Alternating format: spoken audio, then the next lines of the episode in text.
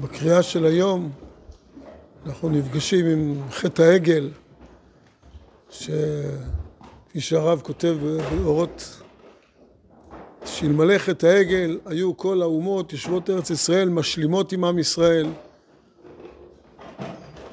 ולא היה כל עניין של מלחמה ושפיכות דמים נוהג וחטא העגל ככה רובץ על העולם כפי שכתוב ביום פוקדי ופקדתי יש נקודה אחת ככה שאולי אפשר ללכת איתה, שלקבל כוחות דווקא בעקבות, מה שהיה בעקבות חטא העגל. משה רבינו בצורה מאוד בולטת, חז"ל דורשים את זה גם בכמה מקומות בפרשה, כשמשה רבינו מתפלל לקדוש ברוך הוא, אז הוא אומר, זכור לאברהם, ליצחק ולישראל עבדיך, שנשבעת להם בך, ותדבר עליהם הרבה את זרעך והשמיים, ואז מיד וינחם השם על הרע אשר דיבר לעשות לעמו. חז"ל אומרים שמשה רבנו ניסה בכל מיני צורות לרצות את הקדוש ברוך הוא, כיוון שאמר זכור לאברהם, ליצחק ולישראל עבדיך, מיד וינחם השם על הרע אשר דיבר לעשות לעמו. זכות אבות, שזו נקודה מאוד מרכזית שאיתה אנחנו פונים אל הקדוש ברוך הוא, אנחנו כל, כל, כל תפילה פונים אל הקדוש ברוך הוא, מתחילים עם זכות אבות. זכות אבות זה העוגן שלנו, במציאות ובזכות אבות אנחנו פונים אל הקדוש ברוך הוא בכל עניין. ויש שתי נקודות שאפשר אולי ככה לראות מתוך כל הדברים הרבים במדרשים של חז"ל, שתי נקודות בזכות אבות, שגם אולי יש לנו מה לקחת מזה. נקודה אחת, חז"ל דורשים, דורשה בתוך העניין הזה של זכור לאברהם, חז"ל אומרים יד ליד, פסוק במשלי, יד ליד לא ינקה רע. אמר רבי פנחס הכהן בן חמא, אם עשית מצווה, אל תבקש מתן שכרה מיד ליד. למה? שלא תנקה, שאין אתה מתנקה מעוונותיך ורשע אתה נקרא, שלא ביקשת להנחיל לבניך כלום. שאילו ביקשו אברהם, יצחק ויעקב מתן שכרן של מצוות שעשו, איך היה זרע צדיקים נמלט, זה המשך פסוק. יד ליד לא ינקה רע וזרע צדיקים נמלט. מיד שהיה משה רבנו מזכיר זכור לאברהם יצחק ולישראל מיד וינחם השם. הווה יד ליד לא ינקה רע.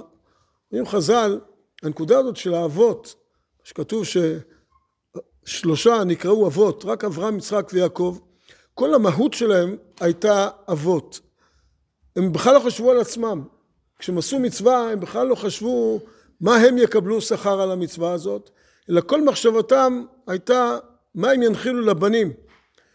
וזו הזכות שאיתה אנחנו ניגשים היום. אילו האבות היו מבקשים שכר לעצמם, איך אנחנו היינו פונים לקדוש ברוך הוא, באיזה זכות היינו פונים אל הקדוש ברוך הוא. וזה שאומרים חז"ל יד ליד, על פי הפסוק במשלי, יד ליד לא ינקה רע. יד ליד, אם אתה מבקש הכל במזומן, מבקש את השכר במזומן, אז חלילה רע האדם נקרא. רשע הוא נקרא, זה נקרא לא ינקה והוא נקרא רע, כי זרע צדיקים נמלט. אנחנו צריכים לחשוב על הדורות הבאים. אז זו נקודה אחת, דווקא זכות אבות, זכור על אברהם, יצחק וליעקב, מלמדת אותנו לחשוב על העתיד. לדאוג לזה שגם לדורות הבאים תהיינה זכויות ושאנחנו בעצמנו ננחיל זכויות לדורות הבאים. אז זו נקודה אחת. הנקודה השנייה, הפשוטה יותר, היא זכות אבות שאנחנו נשענים על העתד, על, העתיד, על העבר. חז"ל אומרים ש, שכמו גפן, הזכרנו בפסוק, גפן ממצרים תסיע, כמו גפן שנשענת על עצים יבשים ועצים מתים, ומזה פורחת הגפן ומביאה דברים חדשים. כך ישראל נשענים על הזקנים על הדורות הקודמים, על האבות, שאיתם אנחנו באים, בכוחם אנחנו באים ופונים אל הקדוש ברוך הוא ומבקשים שיוביל אותנו אל אותו עתיד נכסף. אז יש כאן שתי בחינות, אחת ההישענות שלנו על העבר, והשנייה שאנחנו מנחילים לדורות הבאים, ועם זה אנחנו באים אל הקדוש ברוך הוא ופונים אליו בכל עת ובכל, ובכל שעה, אבל במיוחד בשעות יותר קשות לעם ישראל, כמו שמשה רבינו בפרשה שלנו, בעת הקשה הזאת פונה לקדוש ברוך הוא זכור לאברהם, ליצחק וליעקב. ומה שמשלים את כל התמונה, זו הבחינה שחז"ל דורשים על תחיית המתים. יש לו דרשה מאוד מעניינת שחז"ל אומרים שזה תחיית המתים, זה משלב את העבר ואת העתיד ביחד. זכור לאברהם, יצחק וליעקב, שואלים חז"ל, למה הזכיר ג' אבות? אמר רבי לוי, אמר משה, ריבונו של עולם, חיים הם המתים? משה רבנו שואל את הקדוש ברוך הוא, יהיה תחיית המתים? כזה בצורה ציורית חז"ל אומרים, אמר לקדוש ברוך הוא, משה נעשה תמין? מה, מה קרה לך? אתה שואל אם יהיה תחיית המתים, מה קרה? אתה נעשה תמין? חלילה אתה כופר? אמר לו משה, אם אין המתים חיים לעתיד לבוא, יפה אתה עושה כל מה שתבקש, אתה רוצה להשמיד את עם ישראל, אתה יכול לעשות את זה אם המתים לא חיים.